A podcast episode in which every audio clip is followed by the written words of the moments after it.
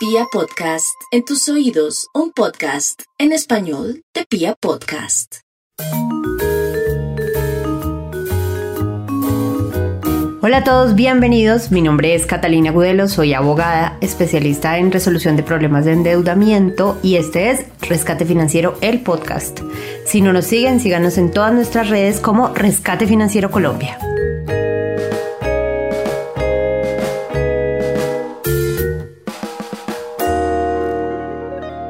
Bienvenidos a este Rescate Financiero, el podcast. Yo soy Catalina Gudelo y hoy tenemos una invitada muy especial. Tenemos a Diana. Diana es asesora legal dentro de Rescate Financiero. Para los que no son aún clientes nuestros, eh, los asesores legales son las personas que en primer momento atienden la consulta de cada una de las personas que nos, que nos consultan, valga la redundancia, y son las personas que se encargan de definir cómo sería una posible estrategia legal y adicional de brindar toda la información y de resolver todas las preguntas que la persona tenga en temas de endeudamiento. Hola Dianita, ¿cómo estás? Hola, muy bien, muchas gracias. Gracias por invitarme otra vez. De, nuevo. Pero ahora en video, esta temporada. Ahora ya, ya saben, ya se acuerdan quién los atendió, con quién hablaron, ya saben. Eh, una, la primera pregunta que yo te haría es, bueno, cuéntanos tú, tú qué haces, qué estudiaste, qué, sabes del tema. Yo estudié administración de empresas, soy profesional en administración de empresas comerciales, me gradué ya hace varios años em, y estoy haciendo una maestría también en dirección comercial. Eh, básicamente lo que hago... Pero el tema de insolvencia, ¿eres preparada de alguna manera?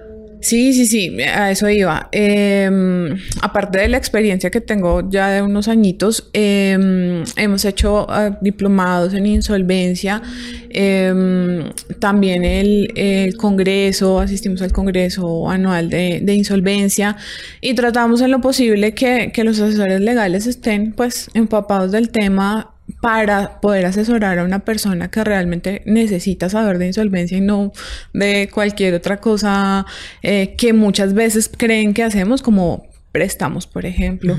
No somos asesores financieros.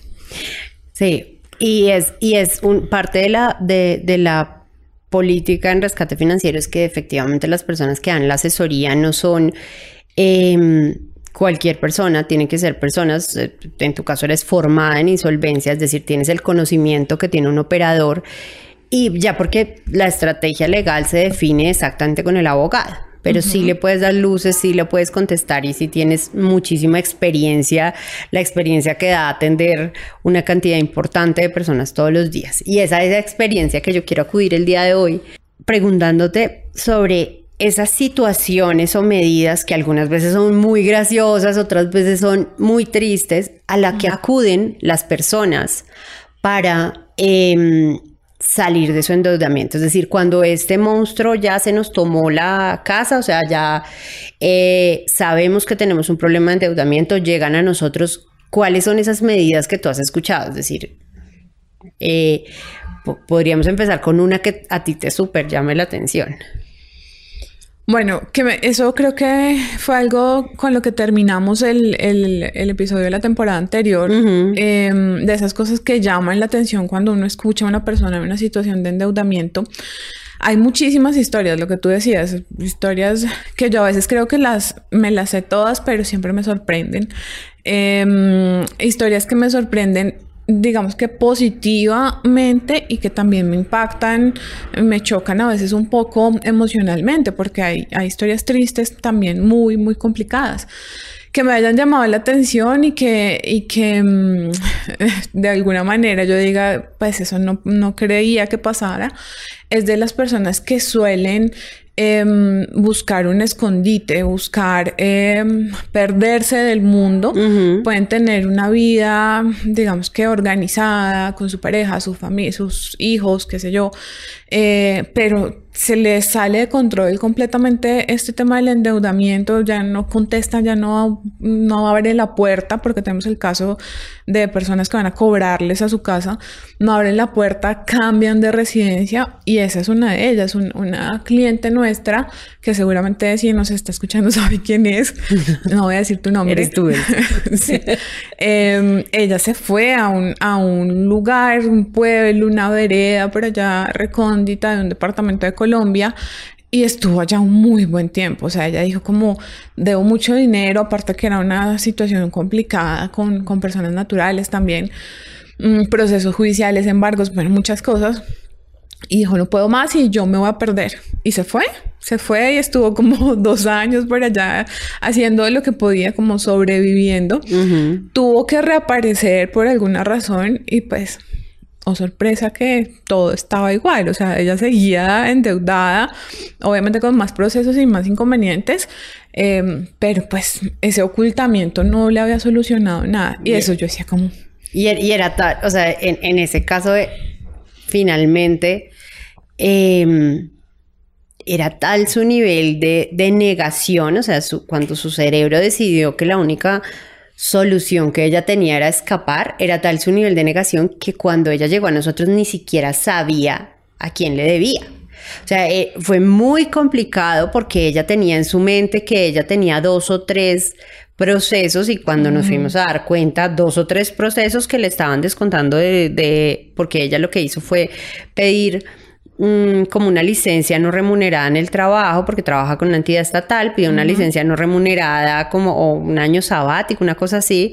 Cuando ella se reintegró nuevamente a la entidad, eh, le empezaron a entrar embargos, o sea, le, siguieron descontando los que ella conocía y otros. Entonces, en esa situación, entiendo el escape y entiendo el sentimiento, pero pues eso solamente complicó aún más su situación. Y además, afectó a terceros y a, personas porque pues demandaron a los codeudores. Entonces ya ella no tenía solamente problema con el acreedor, sino también con el codeudor.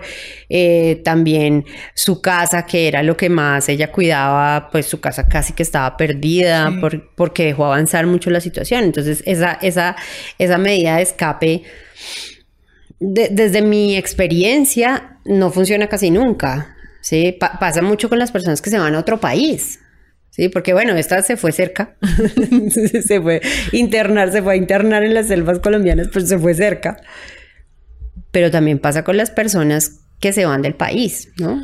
Hay una persona y, y, en ese momento yo dije como, bueno, estaba muy angustiada em, y bueno, tomó esa medida, pero no era como tan frecuente, yo no escuchaba con mucha frecuencia que las personas dijeran, no, me fui un año a un lugar, eh, pero en estos últimos meses, podría decir año, sí se ha vuelto más frecuente. Algunas personas todavía no lo han hecho yo les digo, les cuento y, seguramente quienes nos escuchen em, van a saber que yo les cuento muchas historias y esta es una de ellas. Yo les digo, mire, la persona regresó y exactamente tenía su mismo endeudamiento con más intereses y con procesos, pero pues no se había borrado. Recientemente otra persona nos dijo, yo me iba a ir a Italia, Francia, yo no me acuerdo dónde, que es un lugar en el que lo podían acoger eh, y no indagaban nada de su vida y él básicamente tendría como una identidad nueva. como, como, un sistema de protección de Sí, y, y, esa es una duda muy frecuente que tienen las personas y nuevamente estamos contando estas anécdotas es para que si usted sabe eh, o usted está pensando en hacer eso, entienda cuáles serían como las consecuencias.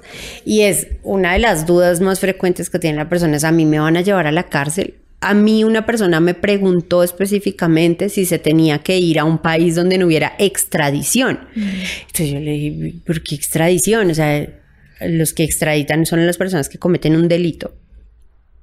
Y tener deudas y no poderlas pagar no es un delito pero hasta allá llega como la, el estado de exaltación mental de cada una de las personas, llega hasta allá, hasta sentirse y pensarse delincuentes. Claro, es que ese es otro tema, pero es que cómo te hace sentir un acreedor eh, con la forma en que te cobra.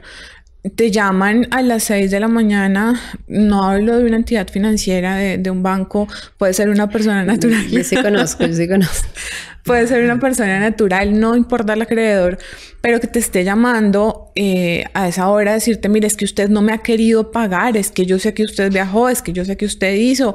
O sea, te ponen contra la pared y la persona de verdad se minimiza, la persona empieza a juzgarse, empieza a sentirse muy mal. Peor aún cuando sabemos que hay entidades que mm, eh, sí tienen ahora como sus chepitos. Que es una práctica y nuevamente es una práctica prohibida por ley. No, ese cuento de que el cobrador me llega a la casa y le tengo, como nosotros tuvimos una cliente en, en ese sentido que ya está café y almuerzo les daba. no sé cuándo, porque era una señora mayor y, y, la señora le llegaban a cobrar a su casa y a ella le daba pena no atenderlos. O sea, ella, muy linda, ella lo que pensaba era, no puedo pagarles y encima de eso, pues no los voy a atender. Ella era, no les pagaba, pero era buena gente y con muchas dificultades económicas, pero ella les hacía almuerzo y les hacía les daba café y les daba galletas. Sí. sí, sí, que la que nos contaba era una familiar de ella, que dice, y el problema es que, pues primero, esto es una relación comercial. Y al ser una relación comercial, yo no tendría por qué invadir tu, tu, invadir tu espacio personal, tu residencia personal para irte a cobrar. Pero pues esta señora, llegamos a ese nivel y ojo, no es que estemos diciendo que las personas estén muy bien que deban, o sea, no es así, o esté muy bien que no puedan pagar, no, no es así. Pero ese es el límite y es un poco para humanizar y para entender qué pasa en la otra cabeza, porque muchos de nosotros cuando nos enfrentamos a una situación de endeudamiento, estamos en la cabeza del acreedor, es decir, al que le deben la plata, no del que debe la plata. ¿Sí? Y no es excusa, sino es entender o empatizar con la situación del otro. Entonces, en, ese caso, sí, ese... ese claro, pero es que cuando llegan y te dicen a la puerta de tu casa que esto es algo que de verdad es importante que sepan que no pueden hacer, o sea, no está bien que llegue una entidad y diga, eh, mire, usted tenía que pagar hace cinco días la cuota de tanto y los está recibiendo en la puerta de su casa, en su portería, eso no está bien. Pero cuando llegan a ese punto, la persona dice, de verdad, en cualquier momento me van a capturar. yo, yo salgo de mi casa y, voy a encontrar la policía. Peor, si es una persona natural, pues el riesgo no va a ser la policía, claramente. Pero ese tipo de cosas son las que no debemos permitir, digamos que eh, como deudores, pero entiendo también la posición y el temor que tienen de que en cualquier momento los priven de su libertad, pues porque es que en esa posición los ha puesto el acreedor de delincuentes. De delincuentes. Y no lo son. Y no lo son. Para nada. Y no lo son. Y esto es un mensaje también para los acreedores. Hay que revisar muy bien a quién le presto mi dinero. ¿Qué garantías tengo? Porque muchas veces ese, ese riesgo crediticio mal asumido, es decir, yo presto el dinero sin ninguna garantía, sin nada, pero yo soy muy insistente para cobrar o yo soy malo o yo la voy a desacreditar en la iglesia, entonces de antemano ya saben que en caso de existir una morosidad, su base no va a ser la ley, porque los acreedores inclusive en el proceso de insolvencia están cubiertos por la ley, o sea, ellos nunca se les demerita lo que se les debe, o sea, ellos saben cuánto tienen derecho a ser reconocidos así. Entonces, no es que ellos tengan la base en la ley cuando, cuando prestan el dinero, sino ellos saben que van a utilizar otros medios. Entonces, mm, no sé, le presto a la señora de la iglesia y cuál es mi garantía, ¿no? Pues que ella es muy amiga del padre y si yo, y si ella, y si ella no me paga, pues yo la sapeo con el padre, por ejemplo. O le presto a mm, un, un familiar mío a sabiendas de que no, le, no, no hago todo, no soy riguroso legalmente, sino yo sé que lo que voy a hacer, y voy a utilizar una expresión pues muy, muy criolla, pero es así, lo voy a boletear en la familia, ¿sí? Entonces, es importante entender que yo como acreedor, si no garantizo de manera debida mi obligación, debo, debo, debo abstenerme de prestar la plata. O sea, no la preste.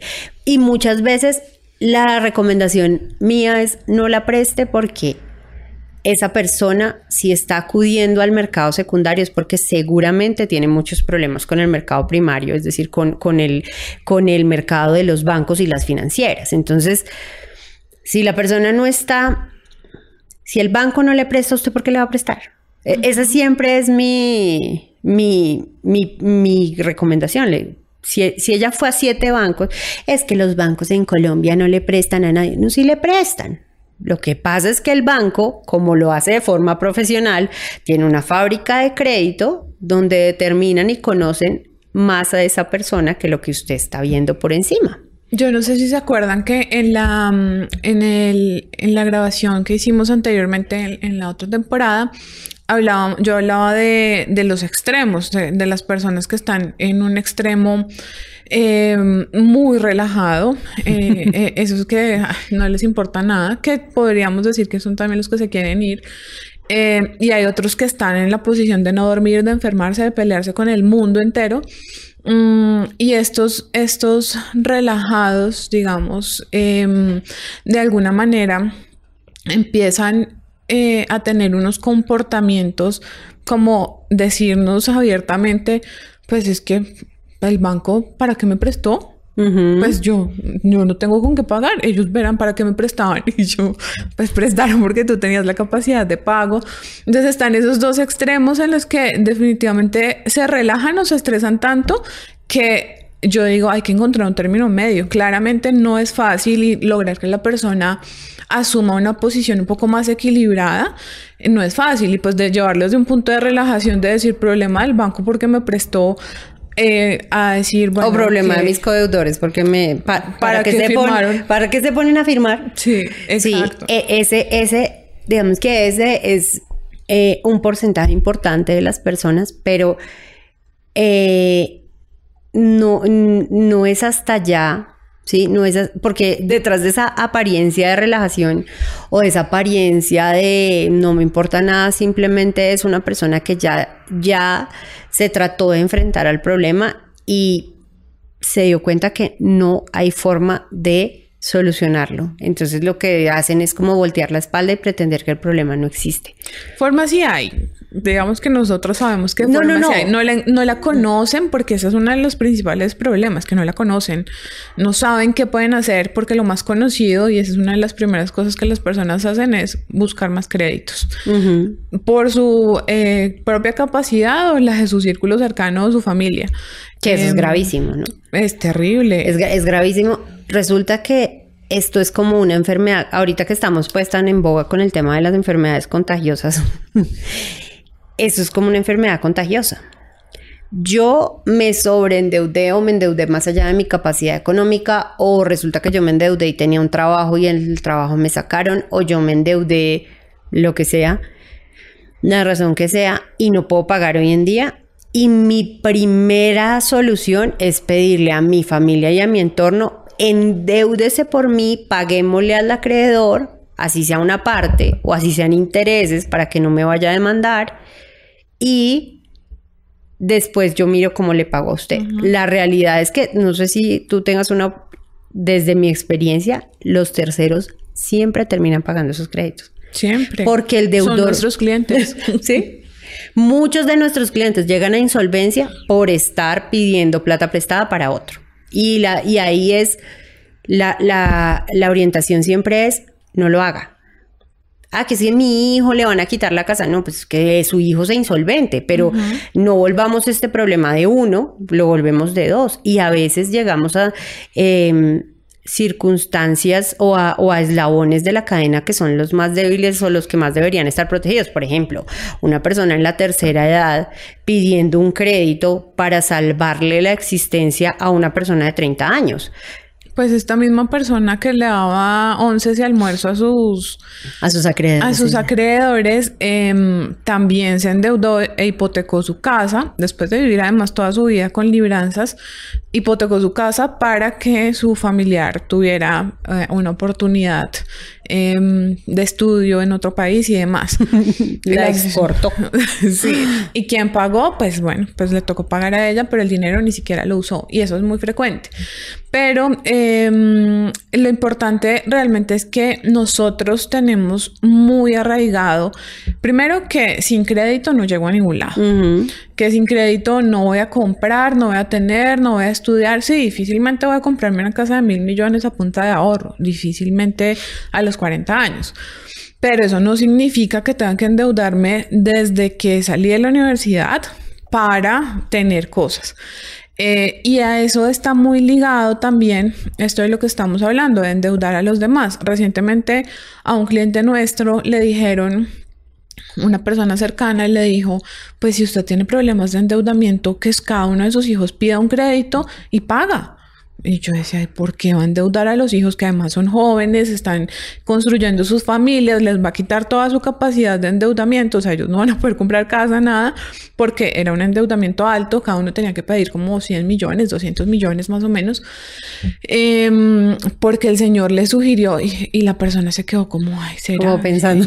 no, claro, o sea, ¿quién tiene la deuda? Tú, no la tienen tus hijos.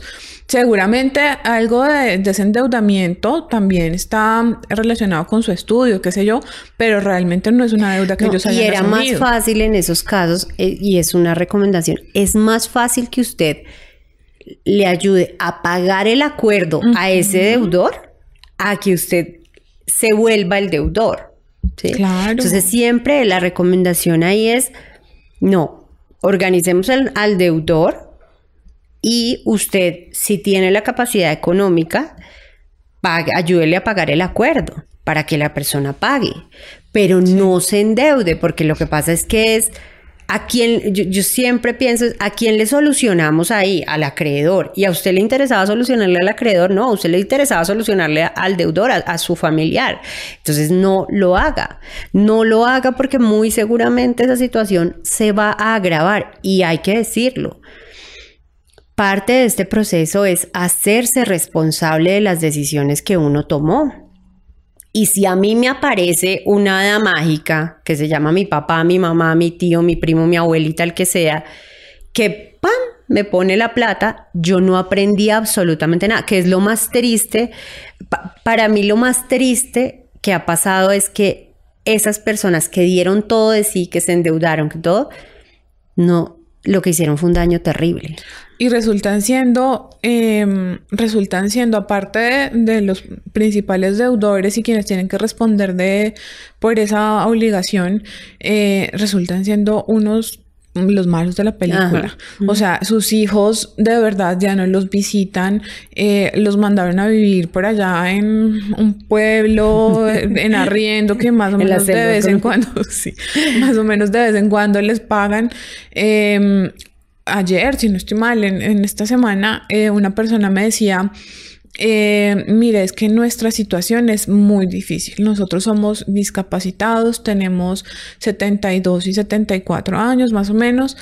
Mm, nuestros hijos son quienes ven por nosotros, pero nosotros pues eh, tenemos los servicios cortados, creo que era em, el agua y el gas, si no estoy mal, bueno. Em, y pues no tenemos ni con qué comer, entonces yo decía, ven, sus hijos ven por ustedes, pues creo que no, porque si no, no tendrían esa, esa situación. Em, y realmente ellos están ahí porque perdieron sus bienes debido a que uno de sus hijos tuvo un fracaso, como lo decían ellos, un fracaso económico eh, y pues tuvieron que invertir ahí gran parte de su capital y de su patrimonio para poderlo salvar, cosa que no hicieron. Su hijo está más o menos en otro país recuperándose. Otro, y otro exportado. Otro exportado. Y ellos no, ellos están sobreviviendo por los hijos, pero en realidad los hijos no, veo que hagan muy y eso y eso bueno y eso y eso ya para cerrar ese tema y eso es una de las principales medidas que toman los deudores y es acudir al crédito de otras personas. Y este mensaje más para el deudor que está pensando hacer eso es para el que le está pensando ayudar. No lo haga. No lo haga. Pasarán situaciones difíciles sí. Pero la persona tiene que vivir su proceso de endeudamiento para aprender. Este es un proceso de aprendizaje. Y adicional a eso, el hecho que la construcción económica que usted haya hecho en su vida no significa que esa vaya a ser perpetua. Es decir, usted en cualquier momento también puede necesitar ayuda y no va a tener quien le ayude. Entonces, esos son los casos más tristes, donde la persona dice, le ayudé a todo el mundo en mi vida y cuando yo necesite, nadie. Entonces, esa, esa sería la primera medida. Ya yéndonos a, algunas mucho más chistosas, yo recuerdo el caso de una persona que me dijo, no tenía cómo pagarlas, había tenido un divorcio que esa es una de las principales causales de insolvencia. Había tenido un divorcio y su esposa se quedó con eh, la mayoría de activos porque también se quedó con los hijos y, y, él básicamente lo que tenía era como que pagar sus propias cuotas de sus tarjetas de crédito que eran endeudamiento alto, además tenía un hobby que era costoso. Entonces, y esta persona me dice, mire, lo más extraño que yo llegué a pensar, porque nosotros por estadística lo preguntamos, ¿qué es lo que usted más raro ha hecho?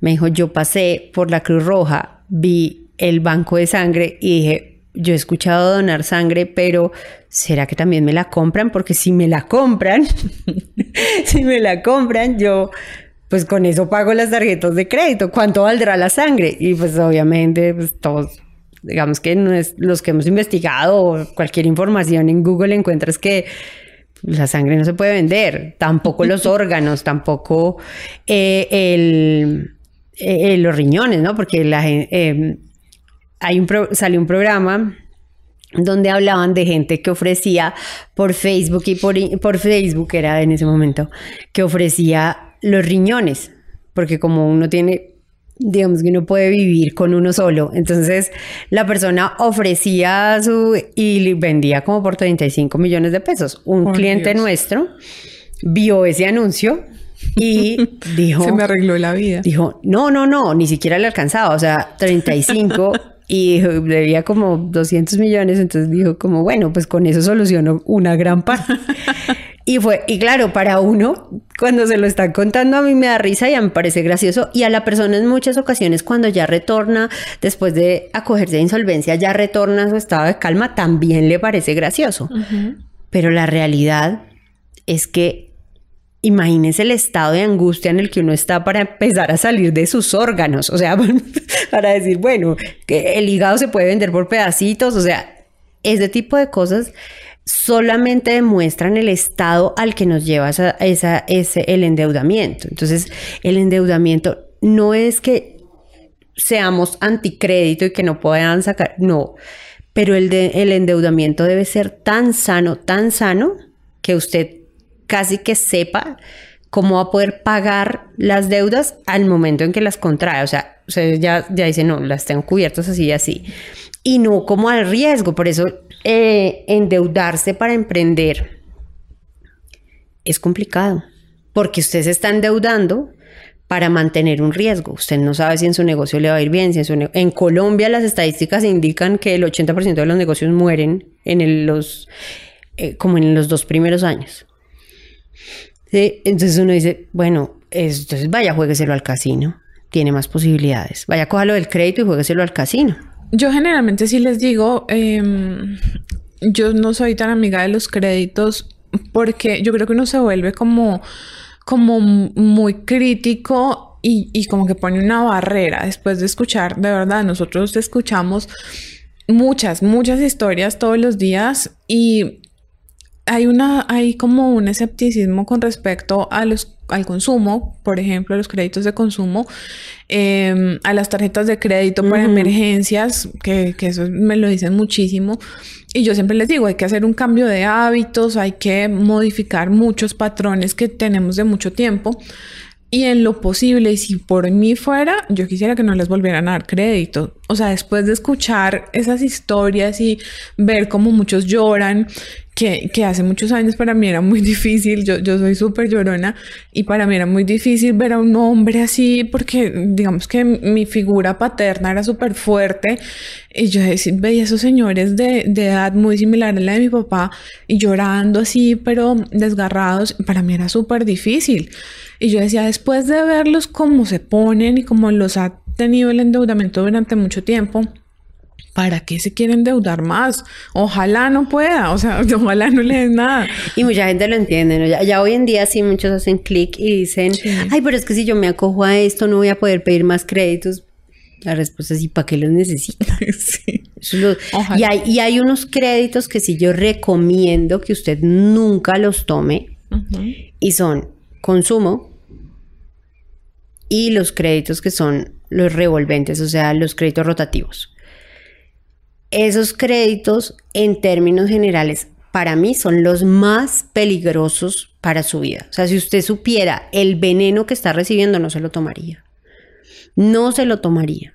Porque, por ejemplo, si usted está pagando la universidad de su hijo con tarjeta de crédito, es muy triste decirlo, pero usted tiene a su hijo en una universidad que usted no puede pagar. Sáquelo de ahí. Sáquelo de ahí. Pero es que esas son las cosas que a veces em, no se logran aterrizar cuando la persona tiene una situación de endeudamiento. Y es difícil eh, que una persona llegue por primera vez a consultarnos y que yo le diga, mire, cambie de colegio a sus hijos, eh, cancele su club, cambie de carro, venda su apartamento o múdese a un, otro de los que tiene eh, que los servicios son más económicos. Pues claro, si yo le digo todo eso, la persona realmente no va a entender porque está todavía en esa fase de negación de la que hablábamos, en la que quiere conservar su estatus, quiere conservar muchos de los beneficios que en teoría tiene em, y aún así solucionar su endeudamiento. Las dos cosas no se pueden hacer a la vez. O sea, eso no es compatible. No puedo seguir gastándome lo que no tengo, pero solucionando algo que debo. Eso no pasa. Adicional a eso es entender, entender que el problema del endeudamiento no se genera cuando usted tiene la crisis, se genera cuando usted aceptó los créditos. Ahí es cuando usted empezó a generar ese problema de endeudamiento, porque si son deudas que no son sanas, que no tienen nada que ver con su proyecto de vida, por más que usted los disfrace así, porque la mente, la mente es supremamente poderosa, entonces la mente nos logra disfrazar de cosas buenas lo que no es bueno y de cosas malas lo que es malo. Entonces, por más que su endeudamiento haya sido concebido para X cantidad de cosas, esas deudas nunca van a, nunca, nunca, nunca van en términos generales a ser fáciles de resolver, ni tampoco usted va a sentir realmente un, un beneficio o cuál fue el beneficio. Entonces, ese, si usted está acudiendo, hay una reglita muy simple y es si para sus gastos básicos salud, educación, eh, vivienda, alimentación, usted está acudiendo al crédito, usted está adquiriendo deudas malas, porque usted está, está consumiendo, ¿sí? consumiendo con lo que no tiene. Y esta invitación no es solamente porque evidentemente hay situaciones donde las personas son pues están muy restringidas económicamente, viven cuatro personas con 700 mil pesos no es esas las que hablamos, sino estamos hablando para otro tipo de niveles donde nos cargamos como una, una, una pulsera Pandora que se van cargando dijes y ellos tienen un montón de dijes en su pulsera y no los quieren quitar. A nosotros nos ha pasado no sé cuántas veces que nos dicen, yo recuerdo perfectamente una cliente que nos dice, es que por un millón de pesos yo a, qué hueco, por un millón y medio, porque nos dijo, a qué hueco me voy a vivir. Pues cuando a mí me dijo eso yo me reí porque pues yo conozco arrendamientos de un millón y medio buenísimos. O sea, para, desde mi realidad, pues un millón y medio es hasta mucha plata para pagar en un arriendo para una persona como ella que vivía sola. Ah, no, ella vivía, ella vivía con su, con una, con una adolescente tardía. Entonces, sí, como así, o sea, como así que qué hueco te vas a ir a meter, o sea, eh, mi casa es un hueco, o sea, y uno dice, claro, la realidad, las realidades económicas son diferentes, pero hay que entender que cuando yo estoy en una crisis de endeudamiento tengo que tengo que comportarme como un superviviente, un sobreviviente y no una persona una persona común y corriente. Yo no sé si tú te acuerdas de, la historia de la persona que nos dijo que ella había hecho muchos cambios en su vida porque la del gas. sí, sí, sí. ella ya no secaba la ropa en la lavadora, en, la, secadora. Eh, ese era uno de sus cambios. Em, había pasado de una empleada interna a una por días. Ajá, esos eran sus cambios. Esos eran sus cambios drásticos. Entonces yo decía, pero los colegios seguían siendo menciones altísimas que no podía cubrir. O sea, es que hay que ser de verdad realista y ese es un ejercicio muy, muy difícil. Hablando de, un poco de esos, de esos productos nocivos de verdad para, para las personas, yo me he preguntado y no he hecho la tarea, la podemos hacer todos, yo creo. Em, yo creo que en algún momento debió haber una campaña de estas súper pegajosas en las que nos decían que las tarjetas de crédito eran para emergencias. Todo el mundo piensa eso, o sea, todo el mundo, así como hay dinero, hay cosas que el dinero no puede comprar, es súper famoso y todo lo tenemos también en la cabeza. Yo no sé si en algún momento eso pasó, si tuvieron una campaña alguna entidad, porque eso lo tenemos tan metido. Si me voy de viaje, necesito una tarjeta de crédito. Para emergencias. Para emergencias. Eh, si voy a alquilar, necesito una tarjeta de crédito. No, ellos quieren, la mayoría de personas quieren solucionar su, su, vida, pero conservar sus productos, utilizarlos por si alguna emergencia. Y pues eso no es una forma de solucionarlo, o sea, de verdad que no es atacar el problema, no, no es querer en realidad solucionar y salir adelante, sino hay más o menos ir por los laditos. Y yo creo que ese tipo de, de posiciones o de actitudes frente al endeudamiento que sabemos que yo no estoy hablando acá de personas que llevan dos millones de pesos y que no sepan cómo van a pagar esta cuota, porque realmente sabemos que eso es manejable. Estoy hablando de personas que han pasado un camino ya largo y tienen de verdad eh, la necesidad de sanear eso, pero no tienen los recursos, no tienen la liquidez suficiente. Mm, no necesariamente de montos altos, pero su situación es difícil. Y cuando ya han pasado esos caminos tan complicados, em, realmente aterrizarse, eh, concientizarse, tomar esas medidas, buscar ayuda, que es súper importante, y escuchar la ayuda de una persona que de verdad está ahí sentada una hora, dos horas, o sea, si, si la cita es conmigo, ahí se pueden quedar horas. Yo de verdad los escucho, también hablo muchísimo pero les escucho todo lo que ustedes quieran y saber escuchar los consejos que nosotros tenemos o cualquier asesor legal tiene para darles es vital para que puedan solucionar su situación. Yo entiendo el miedo, entiendo el no querer desprenderse de muchas cosas, pero pues si tú vas al médico realmente es porque tienes una situación difícil que necesitas que te cure. Y, así consultes a 20 médicos. Existe la situación, existe la enfermedad y el médico te va a decir cómo curarla, atiéndelo. Porque realmente, o sea, eh, aquí podemos llenarnos de anécdotas y de medidas desesperadas, pero la principal medida es el cambio real y es el que más nos cuesta porque es un cambio real en la manera en la que yo me relaciono con la vida a través del endeudamiento. Entonces tenemos autoimpuestas un montón de obligaciones que están siendo demasiado caras para nosotras, caras no en el sentido económico, sino caras en nuestro proyecto de vida. Entonces, hablamos de, por ejemplo, el tema de colegios.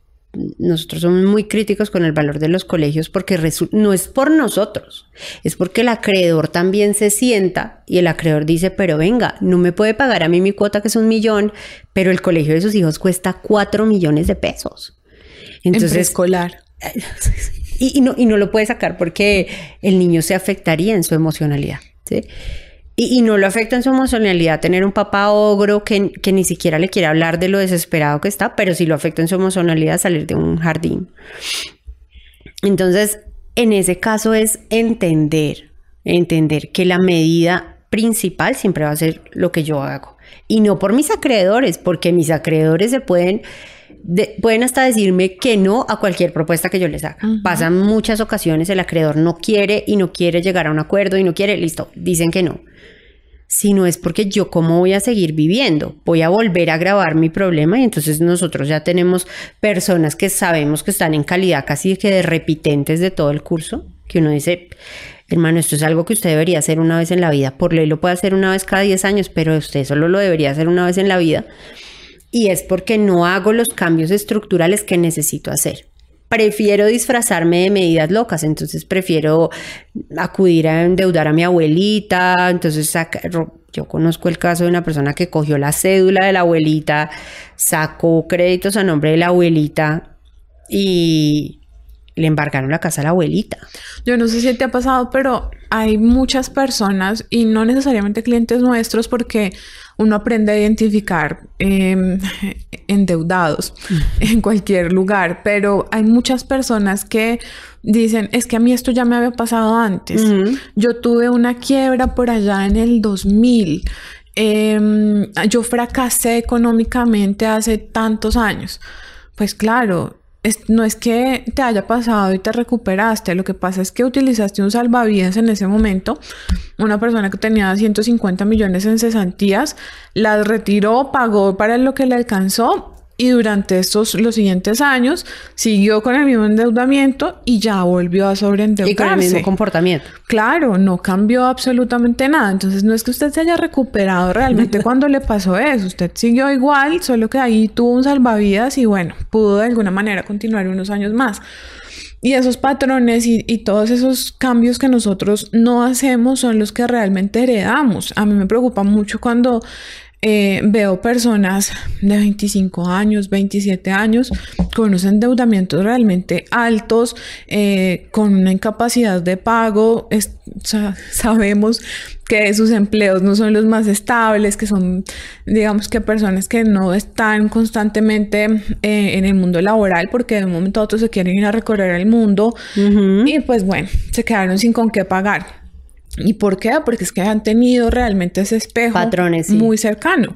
Entonces, no es solamente identificar lo que me está haciendo daño a mí y lo que he hecho para llegar a este nivel de endeudamiento y solucionarlo, sino también pensar en mi familia y en mi entorno, cómo los estoy afectando, no porque no tenga solamente que darles de comer, sino qué ejemplo les estoy dando en el caso de los papás a los hijos, que está viendo mi hijo en la casa. Que soy ultraparentador, por ejemplo. Sí, exacto. Y entonces el niño va a hacer un comentario y el papá de una vez le está abriendo los ojos, no diga que no teníamos con qué comer. O sea. Sí. Entonces, es, es finalmente, es finalmente todas esas locuras solamente son un escape para tomar las medidas reales y necesarias para solucionar el endeudamiento.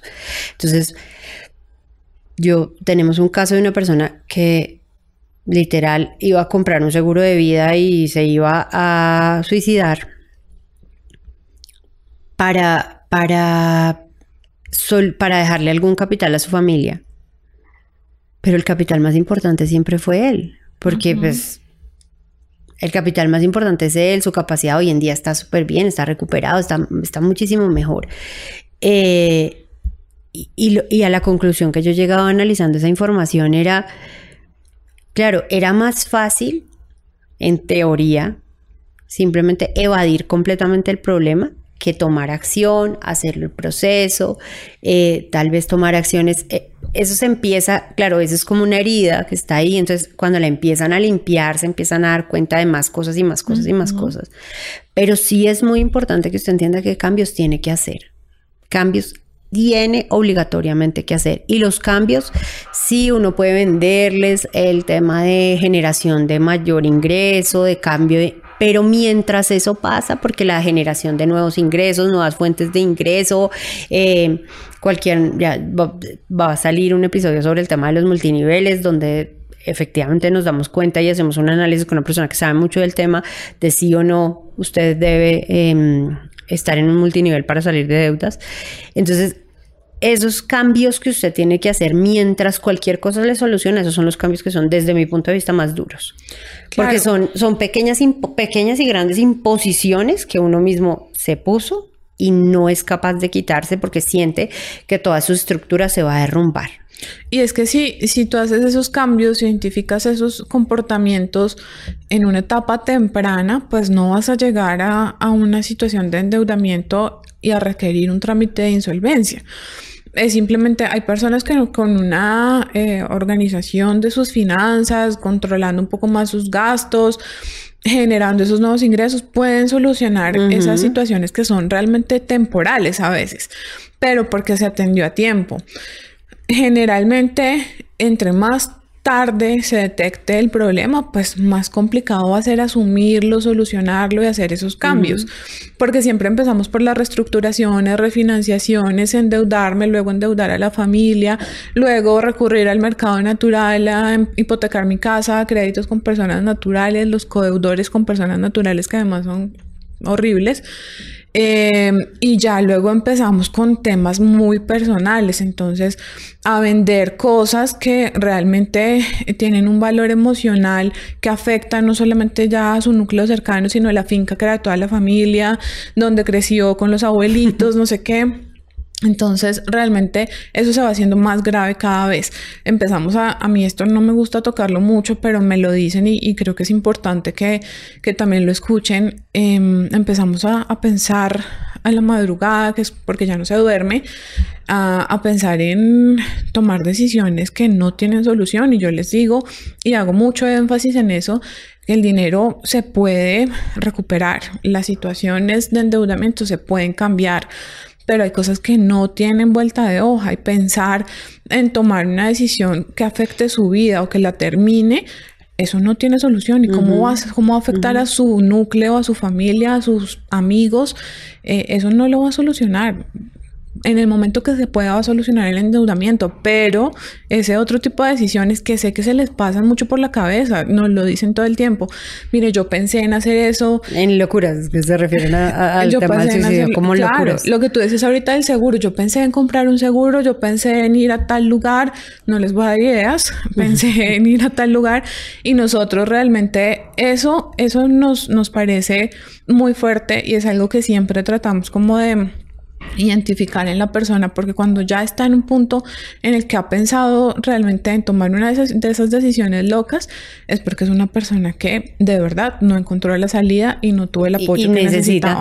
Y necesita atención psicológica, porque eso es otra cosa de esas medidas que en lugar de hacer locuras deberíamos tomar, es atenderme psicológicamente. Esto es una, esto la frustración que se siente al nivel al que uno llega a juzgarse, al nivel al que uno llega a juzgarse y uno decir, soy un bruto, mire lo que hice, mire esto, recuerda cada café, cada tinto, cada viaje, cada oportunidad donde usted gastó el dinero en lugar de ahorrarlo o usted gastó el dinero desde su evaluación de manera indebida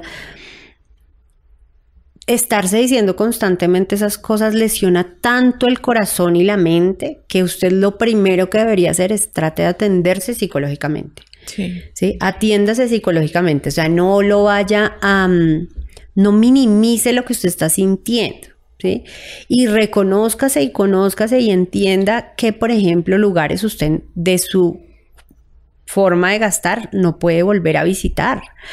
Entonces, yo no puedo volver a visitar, no sé, yo no puedo ir mucho a centros comerciales porque sé que soy un comprador compulsivo. Entonces, no lo hago, sí, no lo hago. Yo, si yo ya sé que me endeudo, porque pasa mucho que solucionamos el tema de endeudamiento a través de la insolvencia y cuando la persona otra vez se siente, otra vez vamos a caer allá. ¿Por qué? Porque nunca trabajé en lo que realmente tenía que trabajar.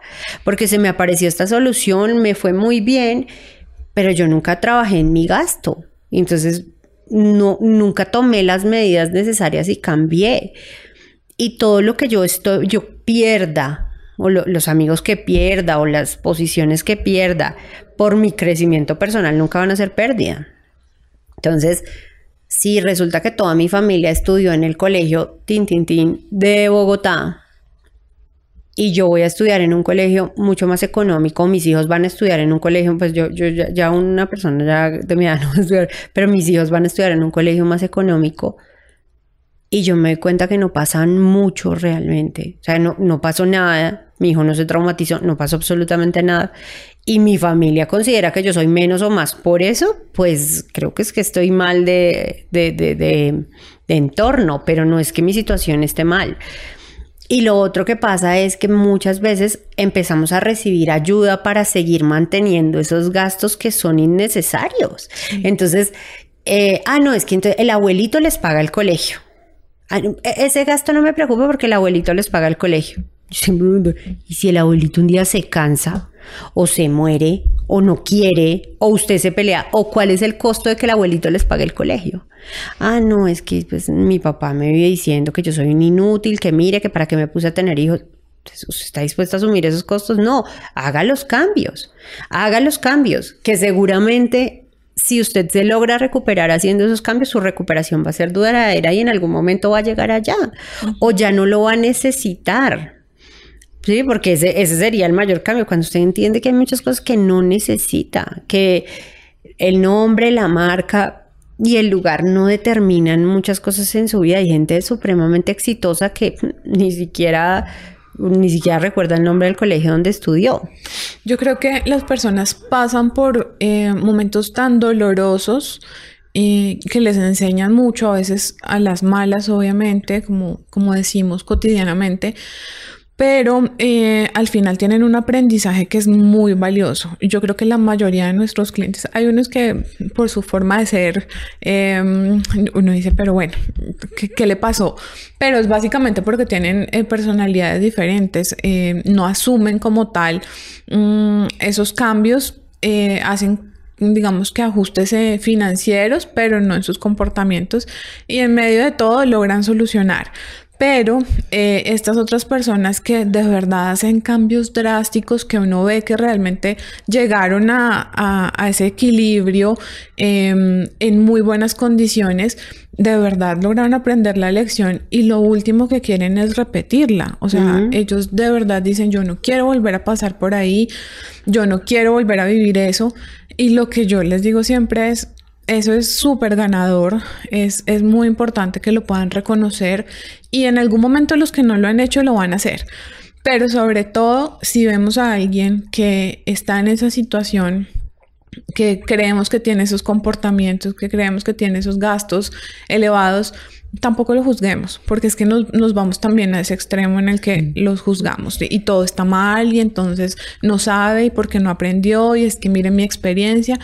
Yo creo que todos tenemos un aprendizaje y claro, hay que compartir todo esto que nos ha pasado. Yo, yo hablo de esto todo el tiempo y con todo el mundo, mm, pero no se trata tampoco de juzgar ayudar no necesariamente siempre es juzgar, es, señalar, eh, es ver la manera en que lo podemos no, orientar. No es someter a una evaluación constante a esa persona. Si tengo una persona en mi familia que está en, con temas de endeudamiento, problemas de endeudamiento, tampoco es que yo me vuelva el profesor y usted el alumno y lo voy, a lo voy a someter constantemente a evaluaciones, porque lo único que hace eso es que la persona no tenga dónde acudir y recaiga en sus comportamientos anteriores. Es que mira, por ejemplo, el caso de clientes nuestros muy antiguos.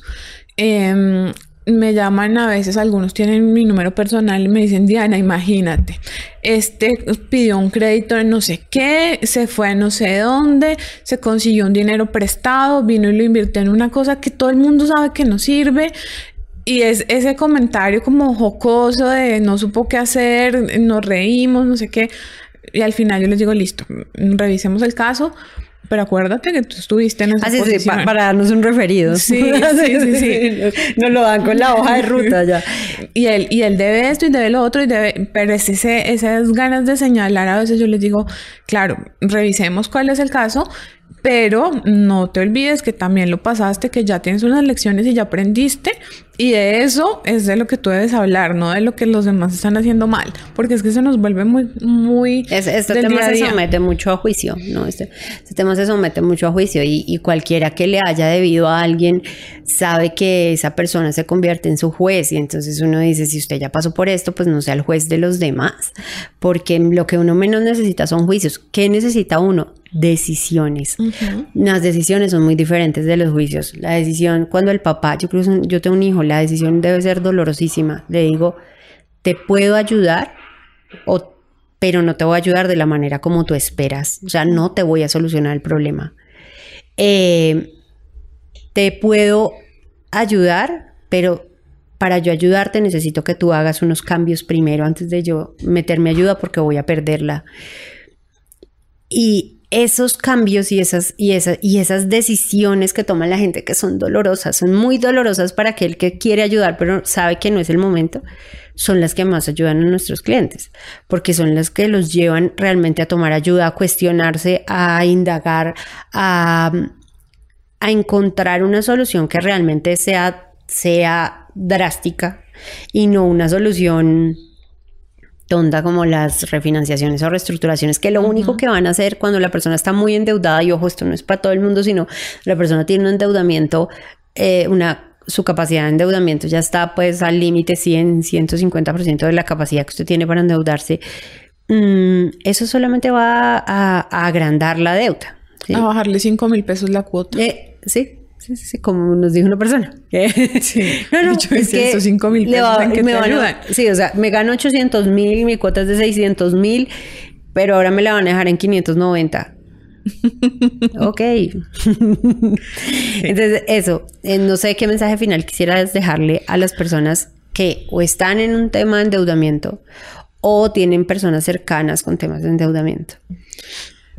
Bueno, yo, eh, si se han dado cuenta, es algo de que mm, realmente nos apasiona, nos gusta hablar y nos tomamos el tiempo para, para escucharlos y también para brindarles la solución que, pues, que veamos que es más acertada para su caso.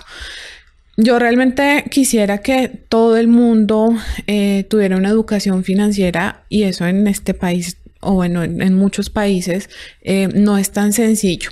Entonces, eh, empezar a educar desde el hogar, desde el ejemplo, es clave, es para esas personas que nos escuchan, que tienen hijos pequeños, que tienen esos comportamientos de los que hemos hablado, pues miren qué le están dando a sus hijos, qué le están mostrando, qué eh, insumo tienen ellos todos los días. Sabemos que los niños aprenden de todo, todo el tiempo. Por imitación. Sí, entonces es eso, con el ejemplo eh, y con la educación, así sea desde el hogar, que es digamos que primordial, em, pues empecemos a hacer esos cambios, porque de ahí es que nacen todos estos problemas que luego se vuelven tan graves. Y lo que ya les había dicho, realmente no juzguemos, yo tengo personas muy cercanas em, y con esto no quiero decir que, que todo el mundo tenga que acudir a una consulta Sobre sus finanzas o sobre su endeudamiento, sino que en realidad em, empecemos a, a, ser un poco más amables cuando las personas tienen este, este tipo de problemas.